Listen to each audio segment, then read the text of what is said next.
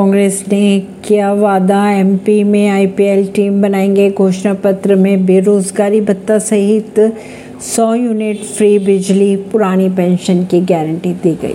मध्य प्रदेश विधानसभा चुनाव के लिए कांग्रेस का घोषणा पत्र जारी करते हुए कमलनाथ ने कहा, हम मध्य प्रदेश में आईपीएल टीम बनाने की कोशिश करेंगे आगे उन्होंने ये भी कहा कि 100 यूनिट फ्री बिजली दी जाएगी, पुरानी पेंशन और बेरोजगारी भत्ता देने की गारंटी भी दी गई। एक साल में तैयार हुए वचन पत्र में उनसठ विषय 225 मुख्य बिंदु 1290 वचन और 101 गारंटी दी गई। परमेश नई दिल्ली से।